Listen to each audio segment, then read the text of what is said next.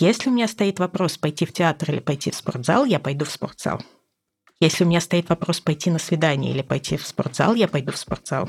Если говорить о свиданиях, то я уже много лет, наверное, не была на таком, которое бы оказалось прикольнее, чем э, в зальчик сходить. Чем больше и лучше человек занимается, тем больше и лучше ему заниматься хочется. Объем тренировочный может снижаться, но качество должно расти. Человек перестанет ходить в зал, но он начнет ходить по 20 километров в день стабильно. У меня в целом довольно долго была уверенность, что вот с недомоганием нужно бороться с помощью тренировки. Мужское пристрастие к спорту считается более социально одобряемым, и на него меньше обращают внимание. Даже когда оно принимает уже откровенно нездоровые формы, оно все еще считается в, в каком-то пределе нормы. Многие люди занимаются спортом, чтобы так или иначе сжечь калории. Мы выпустили женщин с кухни, но заперли их в салонах красоты и фитнес-центрах. Всем привет! Вы слушаете подкаст «Ешь спокойно. Все об отношениях с едой и самим собой». Это проект для всех, кто столкнулся с нарушениями в пищевом поведении и хочет освободиться от тревоги, ограничений и деструктивных мыслей о еде и собственном теле. С вами я, автор и ведущая подкаста Яна Задорожная, и сегодня у меня в гостях клинический психолог, когнитивно-поведенческий терапевт и специалист в области расстройств пищевого поведения Мария Новикова. Вместе с Марией мы сегодня поговорим о спортивной булимии – что это такое? Какие у нее отличия от классической булимии? В чем опасность для здоровья? И как определить адекватность тренировочного объема? Какие методы терапии подходят для этого типа РПП? И многое другое вы узнаете из сегодняшней беседы. Ну что, погнали? Мария, здравствуйте. Приятно, что вы согласились участвовать в проекте. Для меня это большая честь.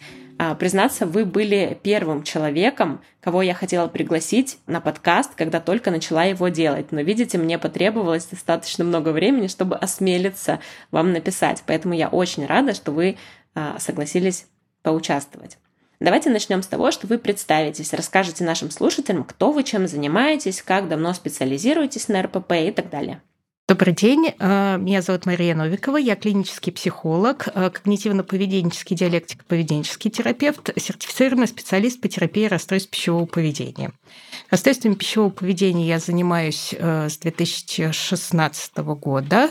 Сейчас я практикую в клинике Mental Health Center и в частной практике. В основном я специализируюсь на расстройстве пищевого поведения, которое относится к компульсивному спектру, то есть это нервная булимия и приступообразное переедание. В меньшей степени занимаюсь нервной анорексией, но тоже встречается. Все, что касается нарушения импульс-контроля, очень хорошо поддается терапии с помощью э, методов диалектико-поведенческой терапии, которые, в общем-то, в моей работе являются основными. Да, сегодня мы как раз будем говорить о булимии, в частности, о спортивной булимии. Я пригласила вас, потому что знаю, что вы с подобными кейсами сталкивались и знаете не понаслышке эту тему. А, предлагаю сначала обозначить, что такое спортивная булимия, чем она отличается от классической. А, расскажите, пожалуйста, какие симптомы могут нам сигнализировать о спортивной булимии. Смотрите, чистого э, шифра диагностического спортивной булимии на данный момент э, не существует. Часть исследователей относят спортивную булимию к категории неуточненных расстройств пищевого поведения, которые в международной классификации болезней кодируются шифром F50.9. А часть исследователей считают, что спортивная булимия, вот именно э, спорт, это как один из видов компенсаторного поведения, наряду с э, очистительным поведением, употреблением э, слабительных и мочегонных препаратов, э, соответственно, не выделяя спортивную булимию как отдельную нозологию, то есть отдельный вид расстройства. А, хорошо, а по факту что она из себя представляет? По факту основа спортивной булимии – это именно специфическая форма компенсаторного поведения – то есть есть люди, которые компенсируют съеденное с помощью вызывания рвоты, есть люди, которые э, компенсируют съеденное с помощью употребления лаксативов и диуретиков, то есть слабительных и мочегонных. Э, есть люди, которые компенсируют употребленные калории с помощью экстенсивных э, физических упражнений. Есть люди, которые сочетают разные виды компенсаций и, соответственно, ухудшают, собственно говоря, свое состояние этим. Классическая нервная булимия предполагает, изначально вообще было выделено да, такой способ компенсации, как э, очистительное поведение. А это был первичное. А, диагноз это даже был диагностический критерий в э, ранних версиях э, Diagnostic Statistic Manual. Это руководство по э, психиатрическим расстройствам, которое выпускает Американская психиатрическая ассоциация. Со временем виды компенсации были пересмотрены и расширены, да, пересмотрены в сторону расширения. То есть было выявлено, что люди пробегают и к разным другим способам не только непосредственно к очистительному поведению. Есть виды э, булимии, в которых люди не прибегают к очистительному поведению по разным причинам, но предпочитают какие-то другие формы, да, употребление, опять же, препаратов определенных, употребление психоактивных веществ определенного вида, и э, в том числе к физическим упражнениям или физической активности, не связанной непосредственно со спортом, например, длительной прогулки по там, 15, 20, 25 километров каждый день ежедневно. То есть любой способ активности, который позволяет э, снизить или как-то компенсировать потребление калорий. Мария, а вот скажите, а как, собственно, определить, что является экстенсивным уровнем тренировочной нагрузки? Ну, потому что, думаю, справедливо будет сказать, что многие люди занимаются спортом, чтобы так или иначе сжечь калории. Может, они это так не формулируют, но суть, тем не менее, остается. Как тренер я могу точно сказать, что есть определенная категория клиентов, которые приходят в зал э, с четкой целью потратить съеденное. И в этом нет ничего плохого, пока они не перегибают палку и там занимаются три раза в неделю по 50-60 минут э, с бережным отношением к своим ресурсам и так далее. Тем не менее, мысль о том, что вот вчера я съела тортик, поэтому сегодня я точно не пропущу тренировку, это популярная модель. И опять же, это ок, пока не становится обсессией. Вот отсюда, собственно, и вопрос с этой точки зрения, как понять, когда твои тренировки становятся чрезмерно компенсаторными? Хороший вопрос. Э, хотелось бы все-таки здесь заметить, что э, идея про э, компенсацию съеденных калорий. Это не единственная мотивация, по которой люди занимаются спортом. Все-таки есть люди, которые озабочены, допустим, состоянием своего здоровья, развитием функциональных э, возможностей тела, и это не, никак не связано с весом и формой тела как таковыми. В принципе, э, обращаясь к расстройствам пищевого поведения, связанным с ним поведением, мы должны иметь в виду, что при расстройствах пищевого поведения, чтобы мы могли их диагностировать как расстройство пищевого поведения, у нас должно быть то, что называется ядром патологии, а именно сверхценная идея о весе и форме тела или потреблении пищи. То есть я должна обязательно выглядеть определенным образом, я должна весить определенное количество килограмм, либо я должна питаться определенным образом. Да, вот это правильное питание, возведенное в абсолют. Если у человека есть э, это э, ядро или как минимум фиксация в эту сторону, то мы можем говорить, что у человека есть расстройство пищевого поведения или его потенциал, скажем так. Если у человека нет этого ядра, если человек тренируется для того, чтобы быть сильным, ловким, качественно пережить зомби-апокалипсис, э, это не несет в себе вот эту вот идею о необходимости сжигания калорий. Поэтому да, люди, которые тренируются не для сжигания калорий, тоже существуют. Тем не менее, да, те, которые приходят сжигать калории, вот как в вашем вопросе, есть люди, которые делают это ну, в разумном режиме, да, то, о чем мы говорим, да, такие люди тоже есть. Они тренируются там, определенное количество времени, ну, в неделю, там, я не знаю, 3 часа, 4 часа в неделю может быть, какая-то легкая гимнастика с утра и там несколько э, силовых или аэробных занятий. И они делают это э, по расписанию, по определенной программе, по, э, с рекомендациями, с присмотром тренера. И если вдруг у такого человека нет возможности пойти на тренировку, в его жизни ничего не происходит. Если человеку э, нужно заменить тренировку походом в театр или походом на свидание, в его жизни ничего не, не изменится, кроме того, что он посмотрит хороший спектакль или проведет приятное время. Когда мы начинаем понимать, что эти тренировки избыточные, в первую очередь, когда их количество становится больше разумного. Больше разумного – это минимум 5 раз в неделю, нагрузки больше полутора-двух часов за каждую тренировку. Это иногда а, больше одной тренировки в день. А главное — это фокусировка жизни вокруг тренировок. То есть, если у меня стоит вопрос пойти в театр или пойти в спортзал, я пойду в спортзал. Если у меня стоит вопрос пойти на свидание или пойти в спортзал, я пойду в спортзал. Если у меня стоит вопрос пойти на экзамен или пойти в спортзал, это уже, ну, как бы более высокий уровень э, сложности. Иногда есть, ну, то есть есть люди, которые выберут спортзал. Тут еще хочу поделиться историей из личного опыта. А, я в рамках терапии а, решила диверсифицировать свои интересы и, так сказать, разложить яйца по разным корзиночкам, да, чтобы у меня в жизни был не только спорт. И вот э, решила я, значит, возобновить занятия по фортепиано, которым занималась когда-то в далеком детстве. Я приобрела инструмент, скачала какое-то обучающее приложение и стала заниматься. И несмотря на то, что это было довольно увлекательно, и я могла там легко целый час, а то и больше провести за пианино, э, в какой-то момент я задумалась и погуглила, а сколько калорий я трачу при игре на фортепиано. Потому что я, собственно, заметила, что у меня э, нарастала такая некоторая тревожность, что вот я сижу, типа, целый час что-то там брынчу, э, не двигаюсь, э, не расходую калории и так далее. Вот, я узнала, что, оказывается, немало калорий тратится при игре на фортепиано, и меня это несколько успокоило, что вот я благодаря когнитивной нагрузке все-таки сжигаю что-то.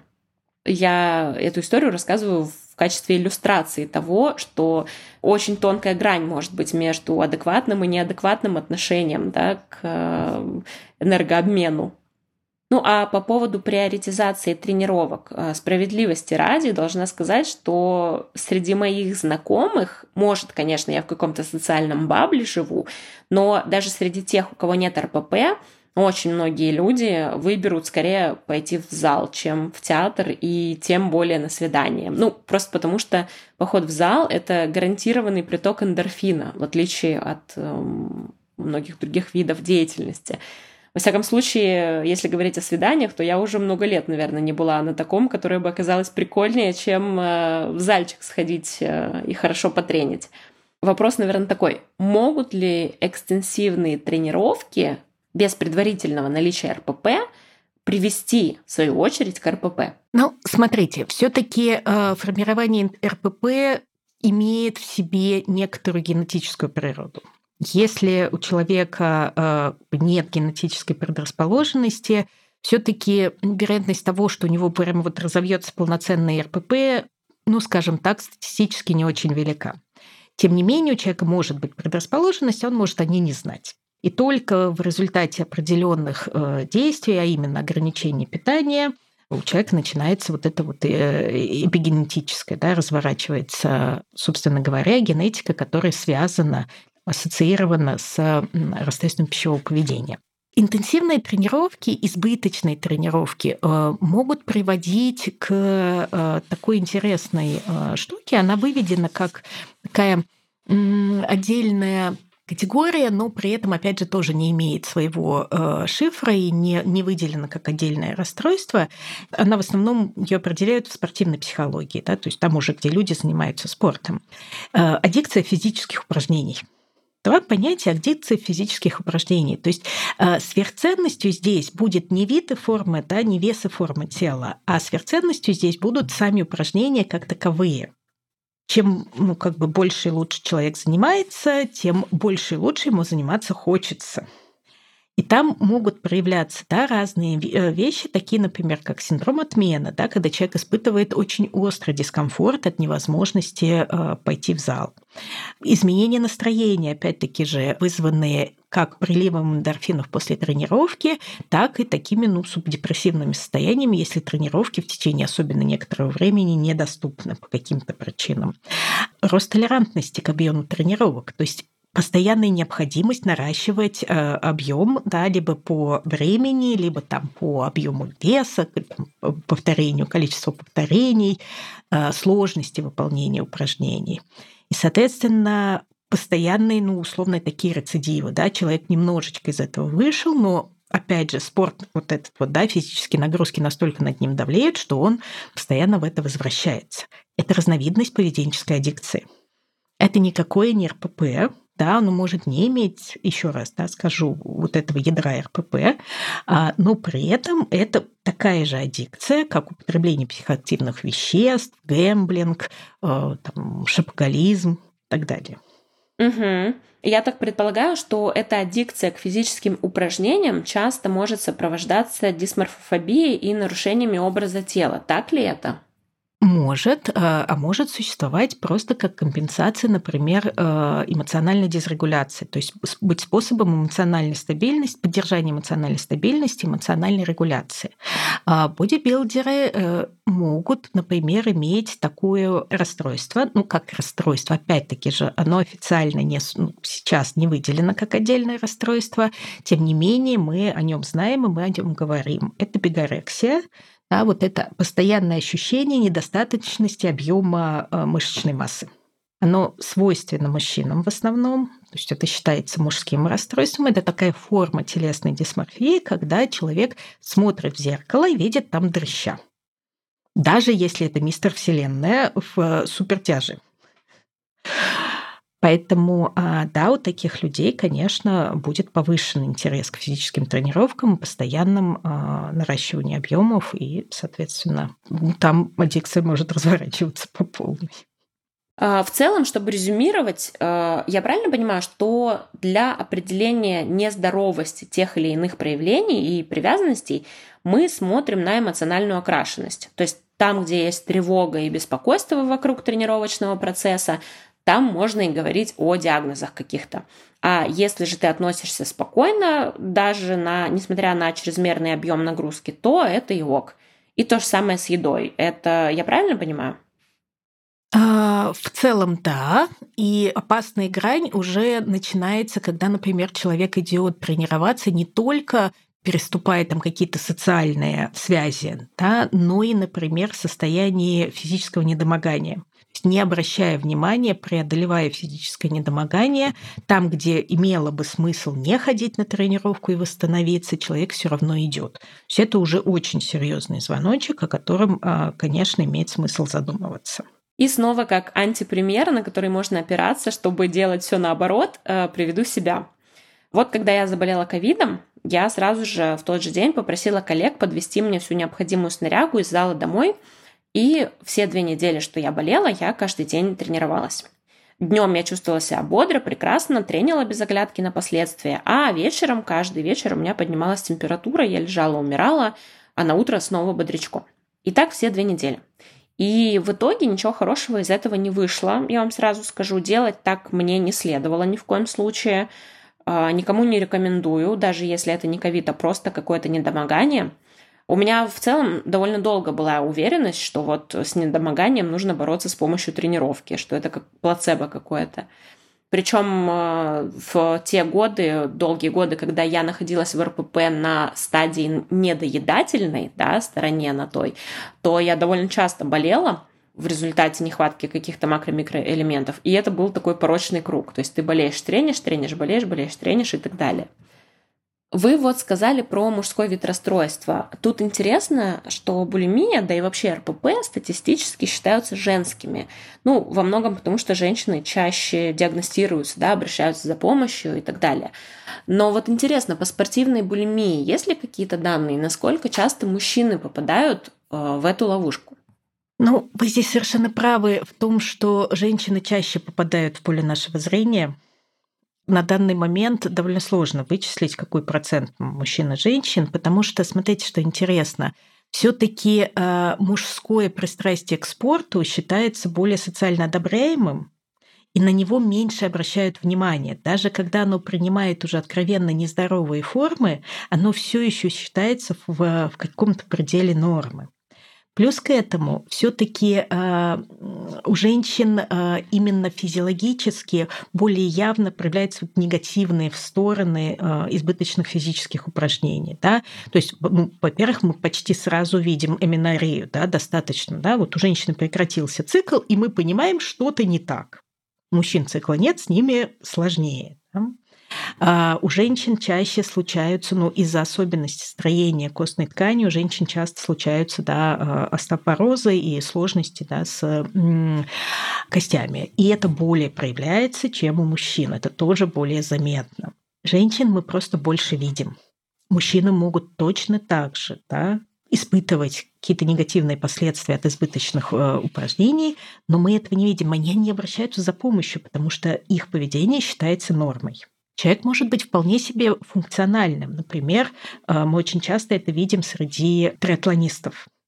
То есть нагрузки в триатлоне очень высокие, но это настолько э, одобряемое поведение, с точки зрения да, общества. То есть быть триатлонистом, особенно там соревнующимся, особенно делающим там Ironman, это э, ну, очень социально одобряемое поведение. Какой вред здоровью это наносит? Ну, плюс-минус мы знаем, но люди за помощью не обращаются. Поэтому да, мужчины тоже страдают, и да, мы это меньше видим. Мне кажется, тут еще играет роль то, что мужчины, возможно, имеют а, меньший доступ к выражению эмоций. Опять же, из-за каких-то социальных барьеров, может быть. Ну, например, то, что женщина может считывать как тревогу и определять это как тревогу, да, говорить, что это тревога. Мужчина будет скорее пытаться логически как-то объяснить э, не в риторике эмоций, а в риторике какого-то рацио. То есть я пошел там тренить э, каждый день на неделе не потому, что я в глубине души боюсь, что у меня бицуля сдуется, а потому что у меня там бла-бла-бла, какие-нибудь э, прагматичные причины на это есть. Довольно часто можно встретить, плюс к этому э, все-таки избыточные физические тренировки потенциально могут приводить к такому состоянию, как алекситимия, то есть нарушение, э, собственно, связи со своим телом, понимание того, как тело себя чувствует, распознавание эмоций, которые рождаются внутри. И это, э, собственно, может приводить вот к такой вот эмоциональной телесной нечувствительности, что остается только доступ к очень узкому спектру эмоциональных, физических переживаний. И да, в силу определенной гендерной социализации мужчины более, э, ну скажем так, эмоциональный ответ у мужчин э, снижен в силу просто опыта потому что с детства им внушали, да, вот это мальчики не плачут, да, что ты не мужик, соберись тряпка. А, ну, вот, в общем, такой способ взращивания мальчиков привел а, к нам в кабинеты очень много мужчин в конечном итоге. Но это только те, кто доходит за а, психологической помощью, и, по счастью, их становится все больше в мире, хотя все еще недостаточно. Да, к сожалению. Я тоже считаю, что нужно запускать процесс обсуждения мужского РПП, потому что даже на базе своего окружения вижу, что это очень актуальная проблема, и многие мужчины находятся на стадии отрицания в духе, ну да, я переедаю, когда нервничаю, вот, набрал там 100-500 килограмм за последние пару месяцев. А, и ты человеку говоришь, может, ты там это, к психологу сходишь, а он такой, да нет, я сам справляюсь, все норм. Поэтому, да, я считаю, что кто-то точно должен стать первопроходцем и начать об этом открыто говорить, мотивировать мужчин обращаться за помощью. А, поэтому, пользуясь случаем, если нас сейчас слушают какие-то парни-мужчины, а, готовые стать героями подкаста, рассказать свою историю, то, пожалуйста, будьте добры, пишите мне в Телеграм. Это обязательно нужно делать. Мы будем вам очень благодарны. Вы внесете большой вклад в осведомленность и борьбу с РПП. Вот, возвращаясь к вопросу курица или яйцо, что первичнее, спорт, РПП, Мария, есть ли какие-то закономерности в том, какие виды спорта наиболее активно взращивают э, РППшников? Ну, конечно, это все виды спорта, где вес и форма тела имеют значение. Это, конечно, гимнастика, это, конечно, фигурное катание, это, конечно, бодибилдинг тот же самый, это бокс, как ни странно. То есть э, везде, где у вас есть весовые категории, даже в тяжелой атлетике, везде, где есть вот эта градация по весу, везде есть риск. Везде, где есть градация по форме тела, по значимости э, веса и формы тела для э, достижения результата, для получения каких-то, например, как в фигурном катании, где оценивается эстетическая составляющая, или в спортивной гимнастике, где ты должна выглядеть определенным образом, чтобы получить дополнительное количество баллов, конечно, это очень важно.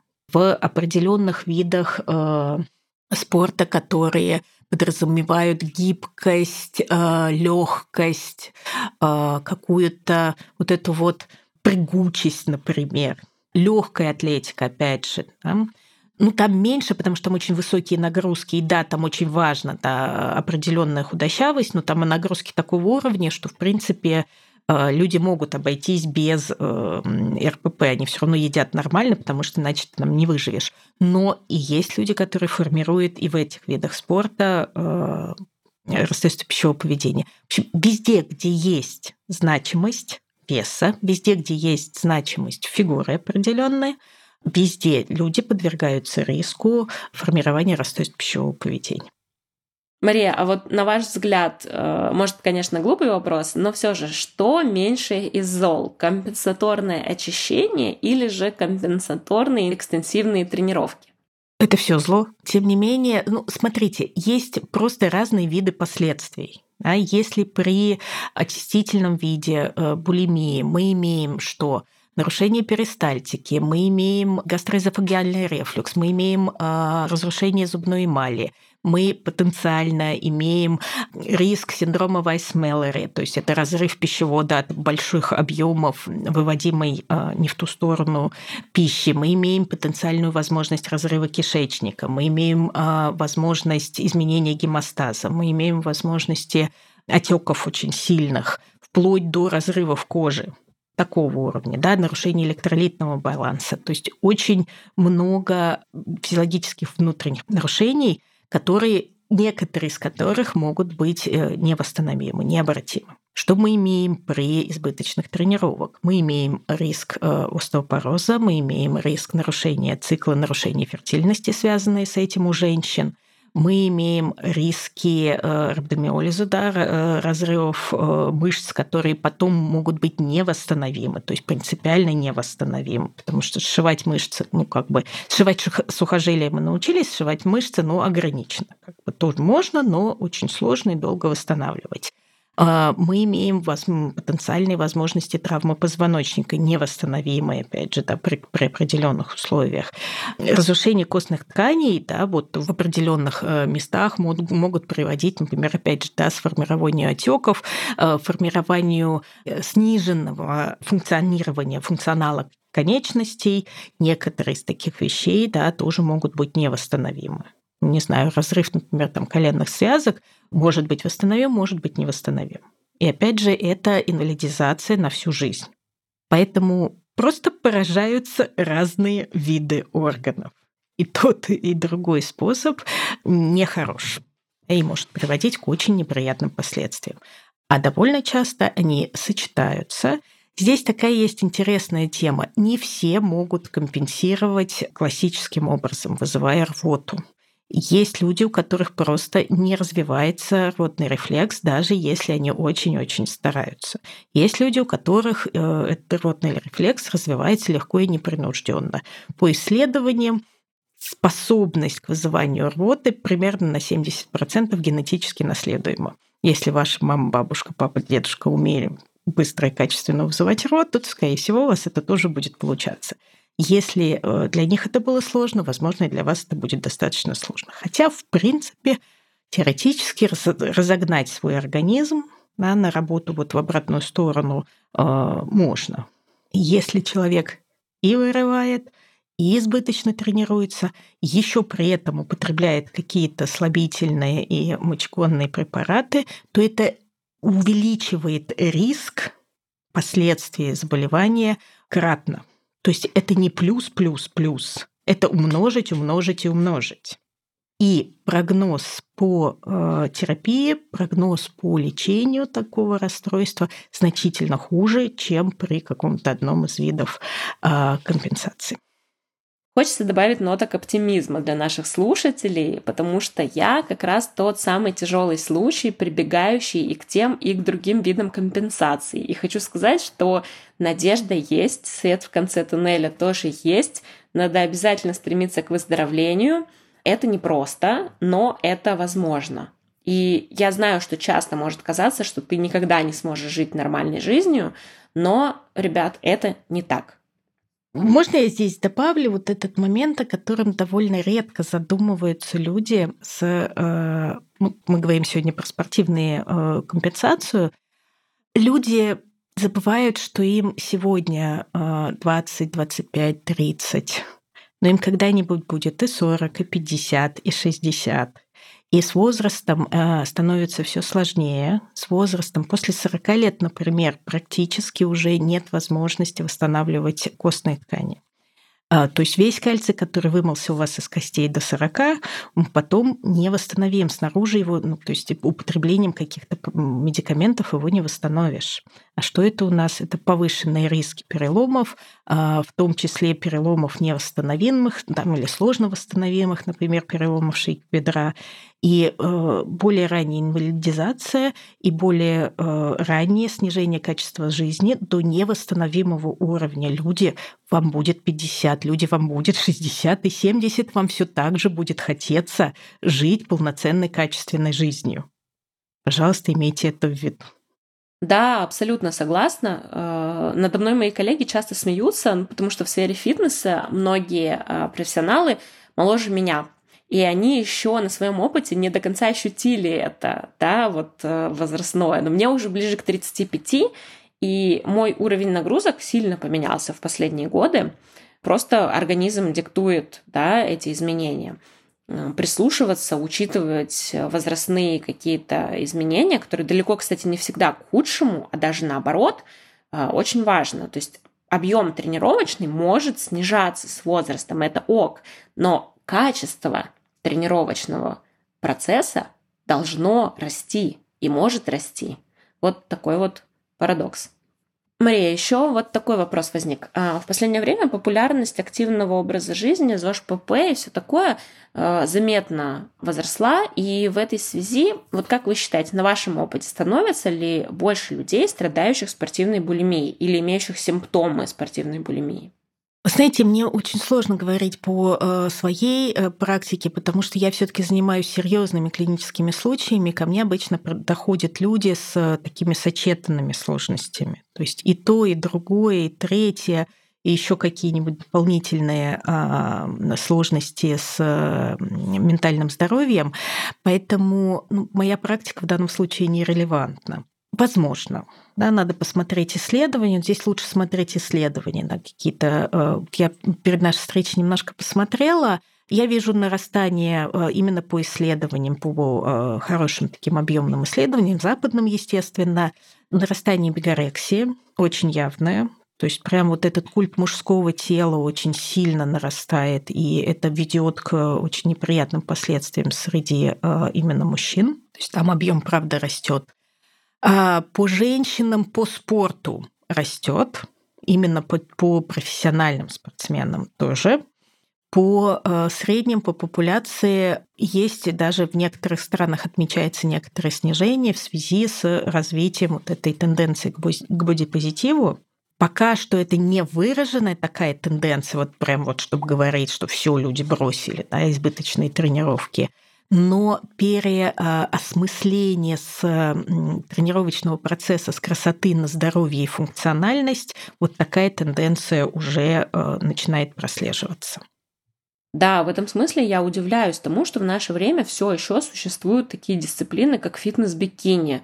Это кажется настолько несовременным и очень удивительно, почему до сих пор это существует и получают такую э, серьезную валидацию в обществе. Ну, это же часть такой э, социально одобряемой соревновательности. Э, в принципе, люди и в шахматы много играют. И там тоже есть элемент соревновательности. Люди в киберспорт э, очень сильно уходят. Там тоже высокий элемент соревновательности. Просто это может быть не так заметно, это не так разрушительно, естественно, да, как э, избыточные. Но э, люди, которые входят в определенный э, интерес, включающие в себя элемент соревновательности, они могут очень сильно потом быть привязаны к этому интересу на протяжении длительного времени. И, увы, к сожалению, все еще, да, смотрите, какая интересная штука, что стандарты красоты меняются, как бы, А как бы и нет. То есть мы уходим от вот этой суперскини, мы уходим в сторону как бы здоровья, не говоря о том, какими усилиями это достигается, и не говоря об обратной стороне достижения а, вот этих стандартов а, здоровья, которые, по сути, являются все теми же стандартами красоты, просто, скажем так, пересмотренными под а, веяние времени, скажем так. Да, я вообще не первый раз уже эту мысль озвучиваю, что фокус на внешний вид нашей оболочки очень сильно преувеличен, как мне кажется тело как будто не предназначено для того, чтобы оцениваться с эстетической точки зрения. Ну, потому что оно само по себе больше про функцию, про то, чтобы делать вещи, что-то делать, быть способными достигать и так далее, добывать. Потому что если приближать в отдельности каждый элемент, каждую часть тела, из которой э, люди сделали культ красоты, то можно понять, что красоты в этом на самом деле достаточно мало. Ну, взять, например, вот мой любимый пример, тоже растущие волосы из глаз мы сделали это красивым, да, чем больше волос, чем больше ресниц, тем как бы красивее. Но если, опять же, достаточно сильно укрупнить этот элемент организма, то это же кошмар какой-то просто. Особенно в современном мире, где защитная функция волос уже не так актуальна, потому что напрямую в глаз тебе в основном ничего не летит. Конечно, функциональность тела очень важна, и много э, сотен и тысяч лет мы развивались через, собственно говоря, да, развитие функциональности. А развитие красоты – это достижение, в кавычках, 20 э, века, которое вызвано, собственно, ростом прогресса, улучшением, там, повышением качества жизни и появлением твой прорыв свободного времени. Есть еще очень интересное исследование, э, ну, не совсем тему вашего подкаста, но глобальное вот эм, исследование э, в основном феминисток, которые очень интересно подводят вот эту всю базу к тому, что чем больше прав и возможностей появляется у женщин, тем больше общество пытается их э, каким-то образом вернуть на уровень, ну, условно говоря, выживания, чтобы они тратили меньше времени, думая о, о своих правах и возможностях, а больше времени проводили. Да, ну, то есть мы выпустили женщин с кухонь, но заперли их в салонах красоты и фитнес-центрах. По сути своей это то же самое. Как это точно сказано? Очень хорошо. Это вообще больная тема. А, сейчас популярно слово ухоженное, и это так бесит. У меня много знакомых девчонок-феминисток, но даже они иногда оказываются в этой ловушке, что вот, дескать, маникюр или там окрашивание седины – это как гигиена, это как зубы чистить они, с одной стороны, позиционируют себя как феминистки или даже мужчины там профем, но при этом какие-то вещи настолько глубоко уже укоренились, да, стали привычными, и они воспринимаются наравне с тем, чтобы, там, не знаю, мыть руки перед едой. Хотя это вовсе не так. Ну, опять же, да, объем гигиены, который каждая женщина использует, э, требований даже к гигиене, он растет, он нарастает на самом деле. То есть раньше э, стандарт гигиены это душ два раза в день и чистка зубов два раза в день, по сути своей. Чистая одежда. Такой здоровый стандарт гигиены. Сейчас очень много стандартов гигиены связано со стандартами красоты, и это проникает настолько глубоко, что даже женщины, придерживающиеся самого там, радикального феминизма, а, все равно а, неосознаваемо притягивают стандарты красоты к стандартам гигиены они не могут не верить в это, они не могут это не разделять, потому что об этом из каждого утюга с самого их раннего детства им рассказывают. Невозможно не усвоить определенные социальные нормы, если ты живешь э, в обществе. Мария, если говорить про терапию булимии и спортивной булимии, я правильно понимаю, что на первых этапах лечения спорт будет всегда противопоказан? Так ли это? Если нет, то какие могут быть исключения? Расскажите, пожалуйста. Ну, смотрите, здесь такая интересная штука. Опять-таки же, вот если смотреть э, в сравнении, допустим, с употреблением психоактивных веществ. Там мы сразу ставим запрет на употребление, мы сразу заключаем соглашение с клиентом о полном воздержании, потому что это не полезно. И говорить о терапии, пока у человека есть доступ к психоактивным веществам, мягко говоря, неэффективно. Что касается спорта, эти убеждения, они шатаются сложнее, потому что человек, который, допустим, находится в чистоте от психоактивных веществ, через две недели начинает чувствовать бенефиты по здоровью. Он реально видит, как меняется его жизнь, как у него прочищается голова, как э, нормально уже становится регуляция эмоциональной, проще становится и так далее. Человек, который там лишенный спорта, он очень долго не видит этих бенефитов, он не понимает, почему он должен прекратить. И здесь очень сложно заставить, по сути, да, в терапии человека полностью отказаться от спорта. И здесь, скорее всего, будет перетекание, а, опять-таки же, видов компенсации. То есть человек перестанет ходить в зал, но он начнет ходить по 20 километров в день стабильно. В моей практике были такие случаи, когда мы договаривались с человеком да, снижать объем физических нагрузок, и потом человек приходит и говорит, да, да, я не ходила в зал на этой неделе шесть раз. Я просто ходила каждый день да, от работы до дома пешком. А сколько вам идти от работы до дома пешком? Да ерунда, 22 километра. Поэтому да, мы стремимся, конечно, снижать нагрузку. Э, тем не менее, скорее всего, добиться такой вот полной, ну, полного воздержания от спорта будет очень сложно, просто потому что видов активности достаточно много, но снижение объема, конечно, необходимо. Конечно, как элемент э, терапии, конечно, мы об этом говорим. Интересно. А как обычно развивается процесс терапии булимии с наличием дополнительных спортивных компенсаций? Насколько я знаю, э, сейчас КПТ и ДБТ наиболее эффективные направления, да? Если так, расскажите, пожалуйста, о них подробнее. Смотрите, э, когнитивно-поведенческая терапия, она больше сфокусирована именно на изменении строя мыслей, на преодолении глубинных э, негативных убеждений, на работу с, э, с представлениями о себе, со какими-то когнитивными искажениями. Это ведет и должно, предполагает вести за собой поведенческие изменения, но мы начинаем, условно говоря, с мыслей. А диалектика поведенческая терапия больше направлена на изначальное изменение а, поведения, на а, осознанность, на преодоление каких-то сложностей, на эмоциональную регуляцию. И а, мы очень активно больше да, сразу стараемся внедрять какие-то поведенческие навыки, которые помогают нам изменить в целом свое поведение. Это не значит, что мы параллельно не работаем с, с мыслями, но мы больше фокусируемся на поведенческой основе и очень много, конечно, осознанности, потому что все-таки, возвращаясь к базе булимии, как э, ну, нервной булимии, как э, диагноза, э, это должно, булимия для постановки диагноза требует э, эпизодов переедания не реже одного раза в неделю в течение трех месяцев. Если мы это видим, мы можем говорить про булимию. Все остальное это либо избыточные тренировки сами по себе, либо это какие-то подпороговые значения а, булимии. Мы тоже их, конечно, терапевтируем, но это не булимия в чистом виде. Поэтому мы начинаем больше все-таки с терапии перееданий. Наше дело осознать, что приступ Наше дело остановить этот приступ, потому что останавливать на а, промежутке между приступом переедания и компенсацией на первых порах практически невозможно. Просто невозможно. Особенно в том, что касается очистительных форм.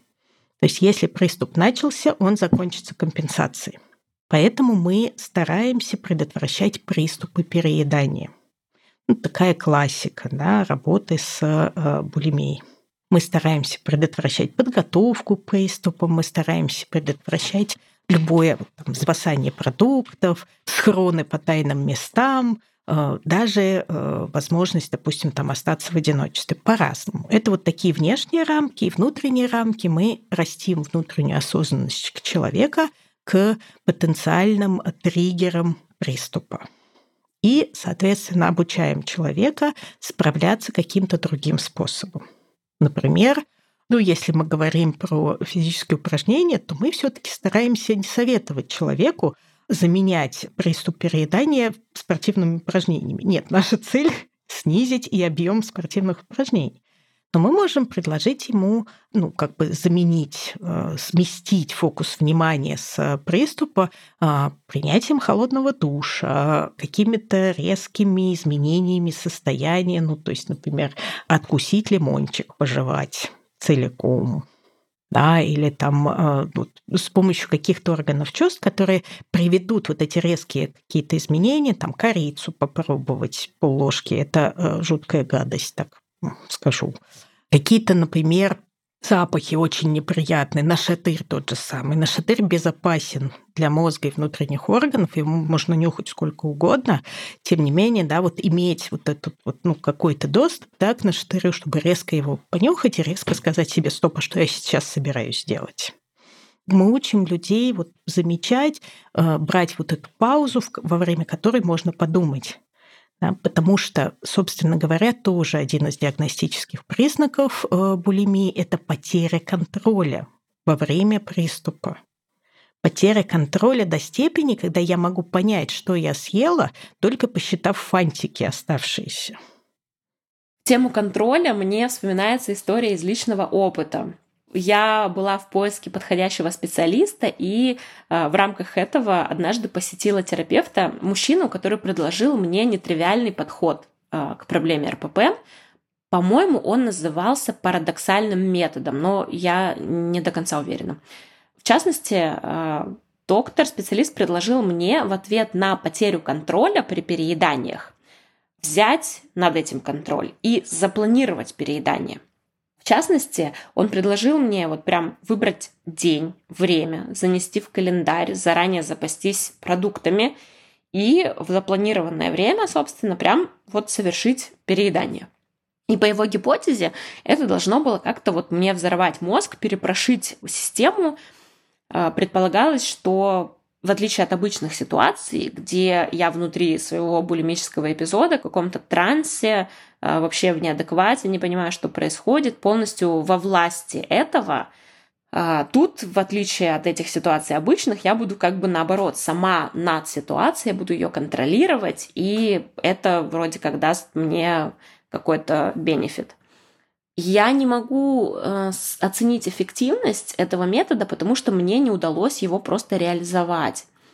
То есть я обязалась попробовать, мы договорились, все, я назначила там время, закупилась продуктами и так далее. Но в момент, когда нужно было это делать, это оказалось настолько сложно и противоестественно. То есть у меня возникло дикое отторжение, потому что на момент э, когда по моему календарю я должна была переедать, на меня переедательная волна это еще не накатила.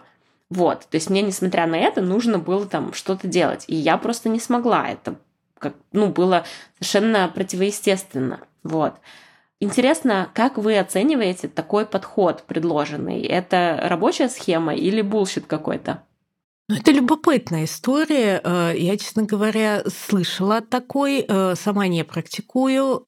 Как бы идея лежит э, в основе возвращения контроля, но в то же время Здесь немножечко прослеживается малое знакомство специалиста именно с расстройством пищевого поведения, именно в рамках булимии, да, непонимание формирования приступа, непонимание ответа, да, что приступ по сути своей это ответ на что-то происходящее, да, это ну, избыток эмоций, какие-то сложности, какие-то, может быть, даже экзистенциальные сложности внутренние, да, там ощущения чего-то, которые мож, могут возникнуть в любой момент.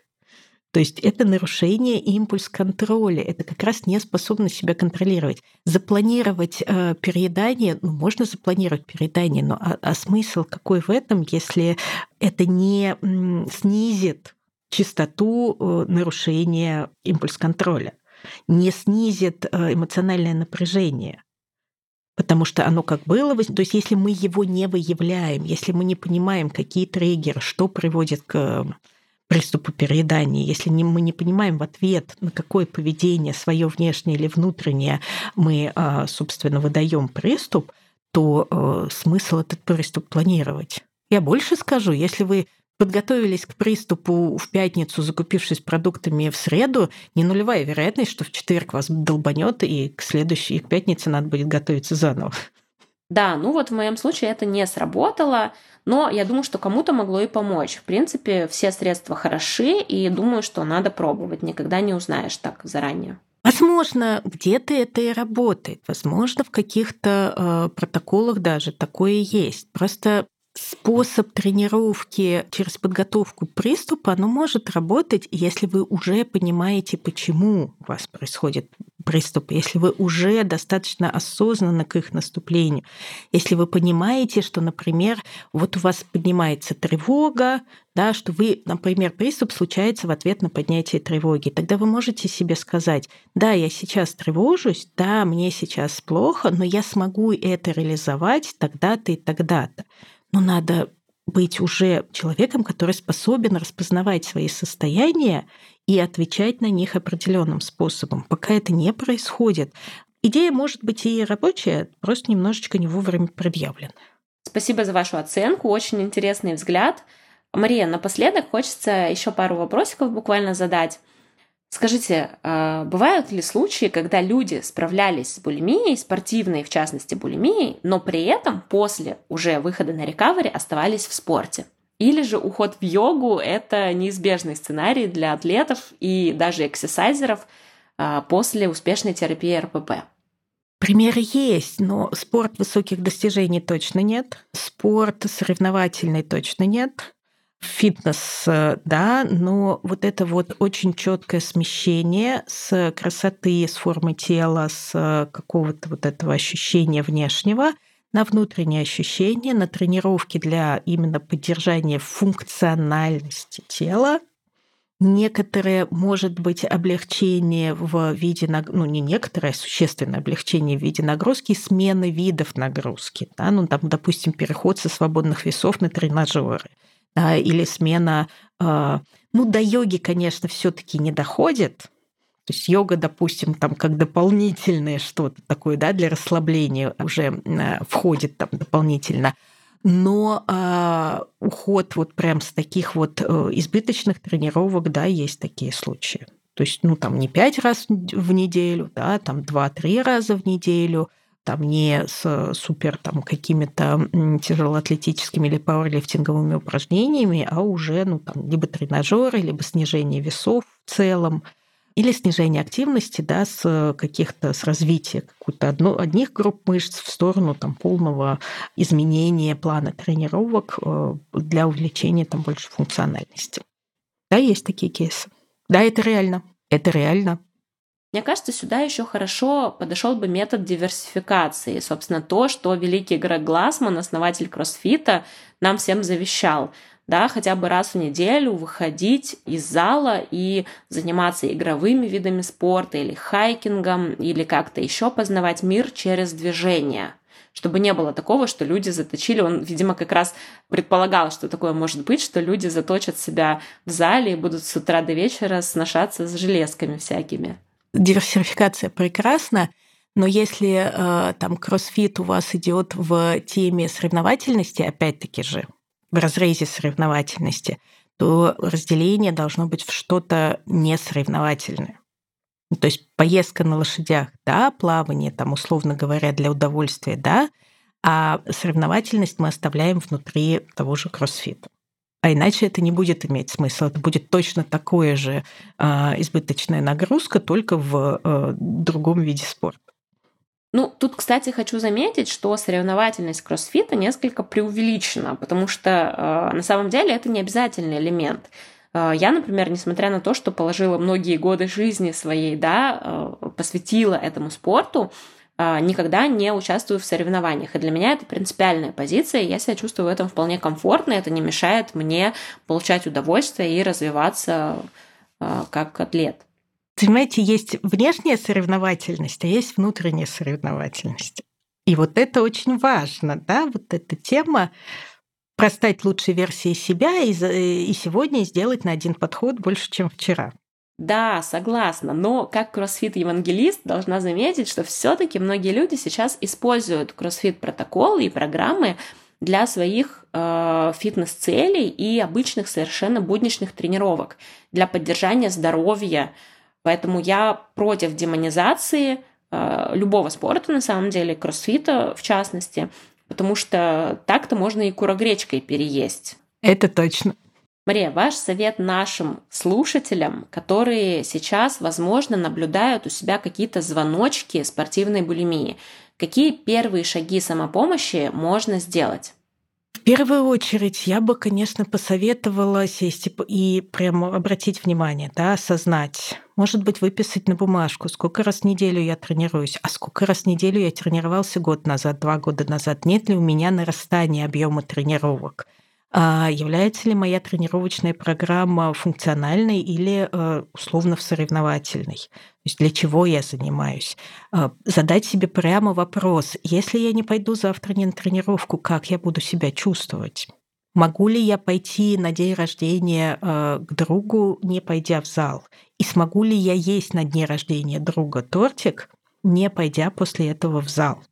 Собрать ответы на такие вопросы, что для меня важнее, спорт или поездка к другу там, на день рождения, как я себя чувствую, если я занимаюсь спортом, если я не занимаюсь спортом, собрать все это, посмотреть, э, сколько ну, вот там условно, да, вот этот круг баланса нарисовать, э, посмотреть, сколько из этого занимает спорт, сколько работа, сколько семья, сколько саморазвития, сколько не знаю, какая-то культурно-социальная активность. Если вы увидите, что спорт занимает у вас там больше 30-40%, задумайтесь, люди. 40 это уже много. Задумайтесь. Потому что там может быть и 60, и 80. Вот это уже такой вот серьезный звонок. Да? Подумайте о своем состоянии здоровья, подумайте о своем эмоциональном состоянии. Стало ли вам действительно жить лучше после того, как вы начали вот так заниматься? Или все ваши мысли только о спорте и питании? Напишите это все. Напишите и посмотрите. Иногда нам очень э, сложно бывает, если мы не соберем, если мы не сфокусируем э, не осознаем все, что с нами происходит. Не хочется писать, сядьте и расскажите об этом какому-нибудь близкому человеку. Прямо расскажите, я занимаюсь спортом столько-то раз в неделю, я провожу в зале по столько-то часов, мои нагрузки растут вот таким-то образом. Я не могу питаться э, нигде, кроме э, дома, потому что там я могу есть определенные виды продуктов и так далее. Соберите это все, посмотрите. Может быть, другой человек вам скажет, чувак, тебе пора. Пора к доктору. Может быть, вы сами решите, да, мне пора. Специалистов сейчас, слава богу, достаточно, и найти специалиста на свои возможности вполне себе реально можно заниматься. Это как раз тот вид э, терапии, который совершенно спокойно можно делать онлайн, поэтому не стесняйтесь, люди, идите к специалистам. И это очень повысит качество вашей жизни в конечном итоге поддерживаю. Я и сама апологет психотерапии, и сейчас последние года полтора занимаюсь онлайн, подтверждаю, что это прекрасно работает. А, главное иметь намерение выздоравливать, собственно. Мария, еще раз спасибо вам, что пришли. Для меня это большая честь, повторюсь. Э, вы чрезвычайно авторитетный специалист э, в моих глазах, да и вообще, я думаю, э, среди многих коллег. Поэтому подкаст точно совершенно обогатился благодаря тому, что вы побывали у нас в гостях. Надеюсь, это не в последний раз. Спасибо. Всего хорошего. Ну что ж, друзья, на этом у нас все. Надеюсь, вы нашли для себя что-то полезное в этом выпуске. Делитесь своими впечатлениями и мыслями в комментариях. А, ставьте лайки, делитесь с друзьями этим выпуском. Напомню, что чем больше людей узнает о нашем подкасте, тем больше шансов будет у тех, кто нуждается в помощи, получить ее своевременно. Напомню также, что вы можете поддержать этот подкаст по ссылке в описании профиля и стать героем выпуска, написав мне лично в Телеграм. Это был подкаст «Ешь спокойно» для всех, кто хочет разобраться, почему порой не получается просто взять и поесть спокойно. Подписывайтесь, чтобы не пропустить следующие выпуски. До скорого!